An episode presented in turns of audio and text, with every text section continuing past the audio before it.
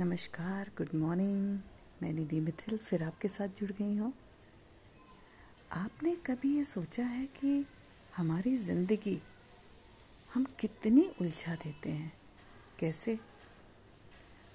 हम हमेशा सोचते हैं, इसने ऐसा किया, उसने ऐसा किया, इसने मुझे ऐसे कहा, उसने मुझे वैसा कहा।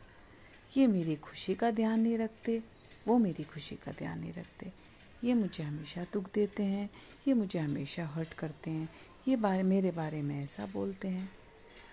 आपने देखा हम कितना कितना उलझ जाते हैं?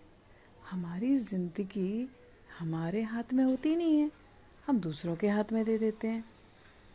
जबकि हमारी खुशी के ज़िम्मेदार हम खुद होते हैं, हमारे दुख के ज़िम्मेदार हम खुद होते हैं।